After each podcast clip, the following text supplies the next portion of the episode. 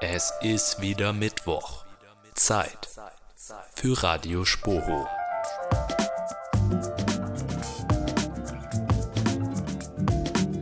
Hallo und herzlich willkommen zu einer neuen Folge von Radio Spoho. Heute am Mikrofon sind für euch einmal Maja und Philipp, hi Maja, ich freue mich sehr mit dir zu moderieren, denn für mich ist es ja tatsächlich heute das erste Mal, dass ich hier vor dem Mikrofon bin bei Radio Spo und wir haben echt eine coole Liste von Themen wieder zusammengestellt. Ja, ich freue mich auch sehr. Ich glaube, das wird eine super Sendung. Auf jeden Fall, denn in Köln ist ja mittlerweile endlich mal der Sommer angekommen. Das heißt, die Temperaturen sind hoch, die Sonne ist draußen und der Adenauer lädt ja wie jedes Jahr wieder zum Schwimmen ein. Und ja, wo wir schon beim Adenauer sind, daneben sind ja direkt die Jahnwiesen und du bist ja häufig da, oder? Oh, ja, ich bin häufiger da, als ich vielleicht sollte. Ja, ich muss schon zugeben, so die Produktivität, was die Uni angeht, hat schon echt darunter gelitten, dass das Wetter so gut geworden ist. Aber ehrlich gesagt, ich muss einfach sagen, wenn das Wetter so gut ist, dann kann ich mich einfach nicht motivieren, alleine vom Computer zu sitzen und gehe im Zweifelsfall dann doch lieber eine Runde Spikeball spielen. Wie ist es denn bei dir?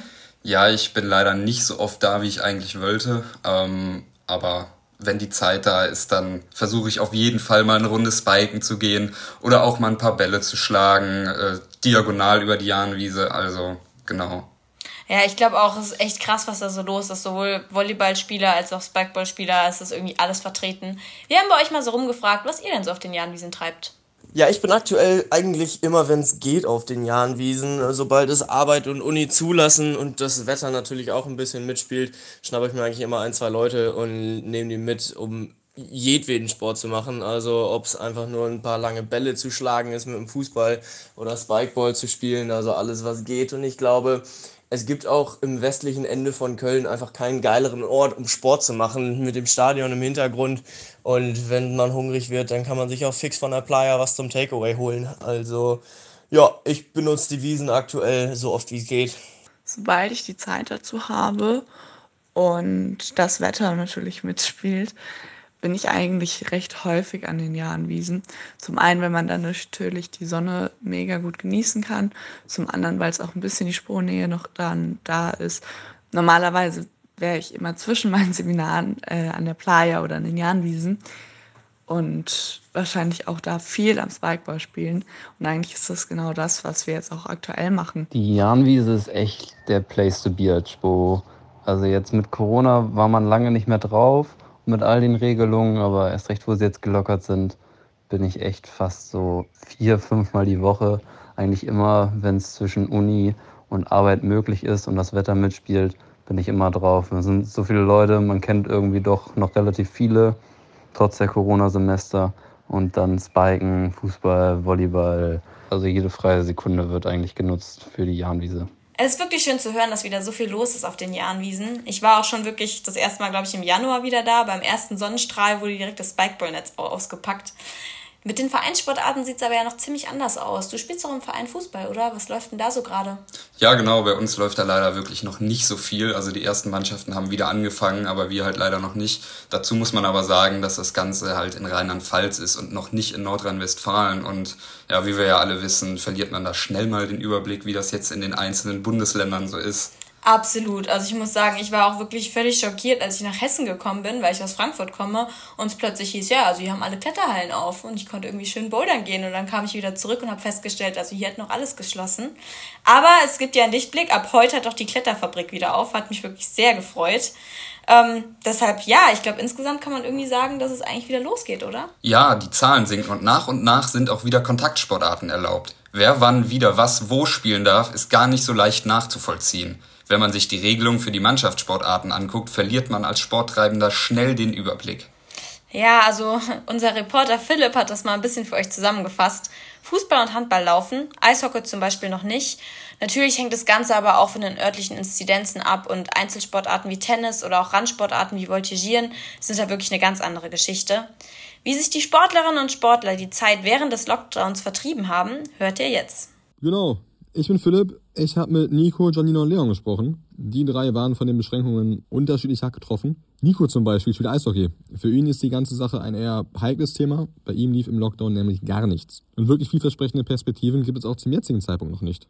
Training war im Lockdown mehr oder weniger gar nicht möglich. Man konnte ja dann auch nicht irgendwie aufs Fitnessstudio etc. ausweichen, weil die ja auch zu hatten. Im Endeffekt habe ich mich fit gehalten mit viel Joggen gehen, Sport über YouTube-Videos. Du kannst aber die Belastungen, die du beim Eishockey nun mal hast, nicht auf andere Weise ja, simulieren. Deswegen habe ich es für dieses Jahr noch gar nicht gemacht. Also wir dürfen jetzt wieder spielen. Wir müssen alle mit dem Test dort aufkreuzen. Wir müssen nehmen, was wir kriegen. Es gibt keine Perspektiven. Ganz klarer Fall. Sobald das über 35 ist, ist Kontaktsport direkt wieder geschlossen. Von daher äh, heikles Thema.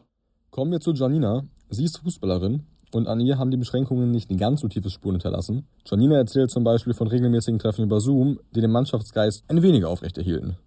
Training war im Lockdown lange Zeit nicht möglich. Zum Beispiel gab es zwei Lauf-Challenges und jede Spielerin zu Hause laufen gegangen ist. Außerdem haben wir wöchentlich Zoom-Meetings abgehalten, haben teilweise auch Yoga gemacht, aber diese Zoom-Meetings waren hauptsächlich darauf bezogen, dass man sich wenigstens sieht. Dadurch, dass wir auch gelaufen sind, haben wir die Grundlagenausdauer gehabt und das Zoom-Meeting war einfach, um den Kontakt zu halten. Entmutigen lässt sich Janina allerdings nicht. Sie blickt den Entwicklungen in der nahen Zukunft eher optimistisch entgegen.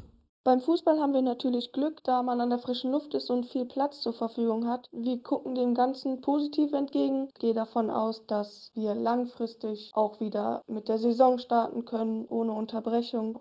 Auch Zirkus Rina Leon nimmt die ganze Sache recht locker. Er und seine Kollegen haben ihre Kursteilnehmer über Monate durch Online-Trainings bei Laune halten können. Sein eigenes Training musste er allerdings anfangs aus dem Zirkus in sein Wohnzimmer verlegen. Tendenziell durften wir in einer langen Zeit wirklich gar nicht aufs Gelände und Schleuderbettspringen im Wohnzimmer gestaltet sich sehr schwierig. Deswegen war meistens wirklich nur ein bisschen Tabata, also Kraftübungen zu Hause möglich, ein bisschen Dehnen, viel Handstandtraining, weil das gut drin gegen Jonglieren geht natürlich auch immer.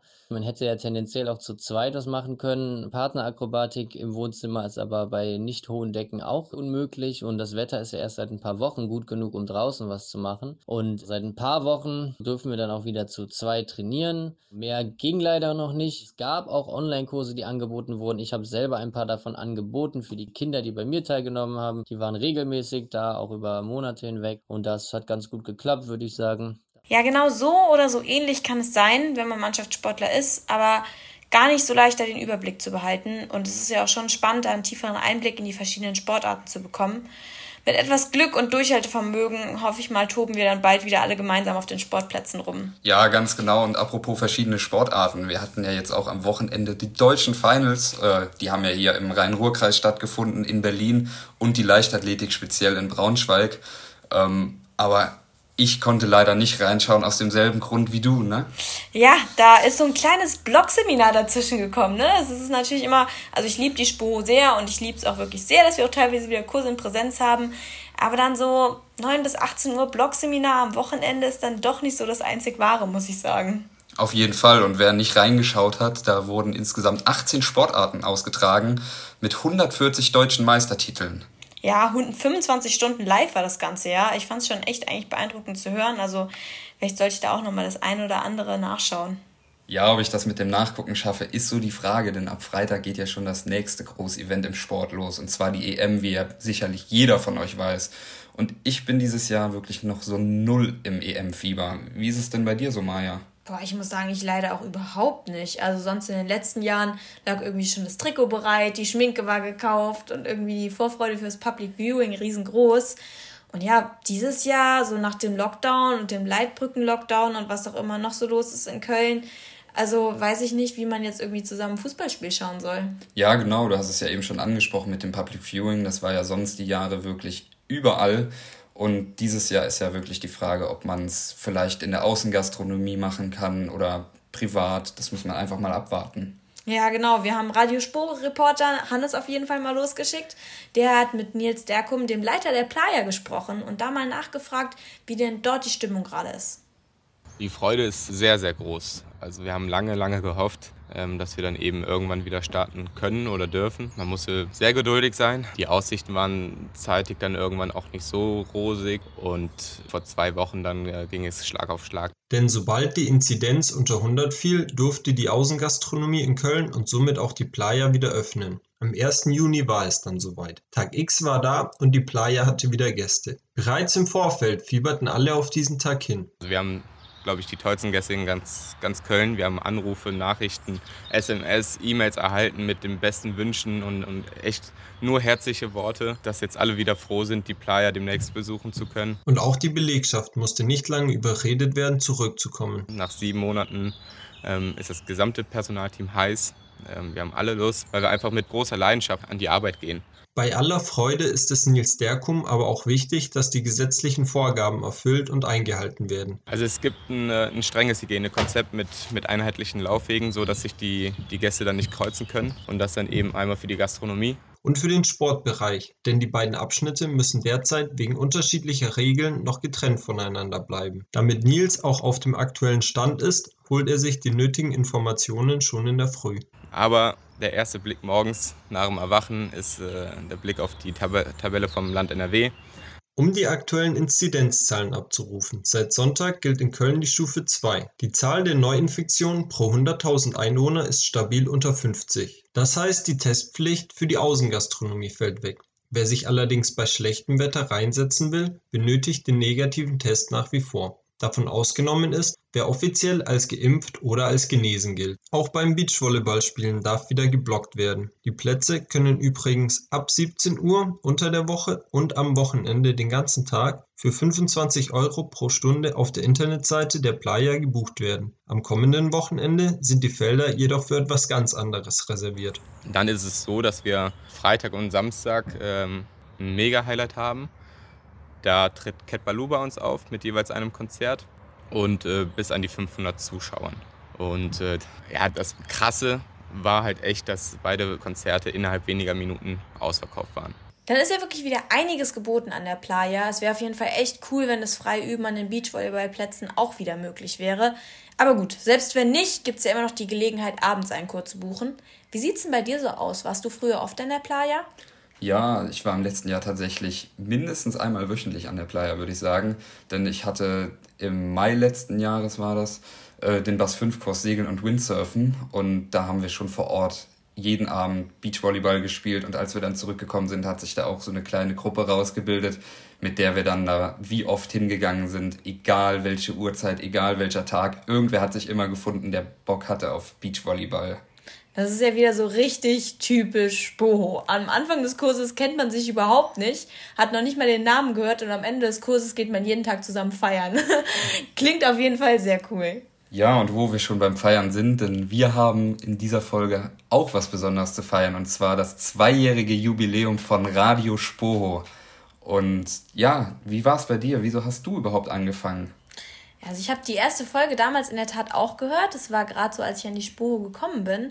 Und für mich war dann irgendwie so die Motivation natürlich auch irgendwie ein paar Arbeitsproben zu sammeln, ähm, so ein bisschen weiter auch so die Erfahrung vom Radioseminar vielleicht auszubauen, irgendwie so ein bisschen zu lernen, wie ich gut schneide, aber inzwischen ist es einfach viel, viel mehr als das, weil das ganze Team einfach super cool ist. Eine Folge zusammen aufzunehmen macht riesen viel Spaß. Jetzt sogar im Lockdown haben wir irgendwie Online-Meetings zusammen veranstaltet und irgendwie was zusammen gespielt. Sonst trifft man sich auf den Jahnwiesen. Also es ist halt wirklich, ja, von Sporos für Sporos und uns macht es natürlich auch einfach einen riesen Spaß, die Folgen aufzunehmen und das Ganze zu produzieren.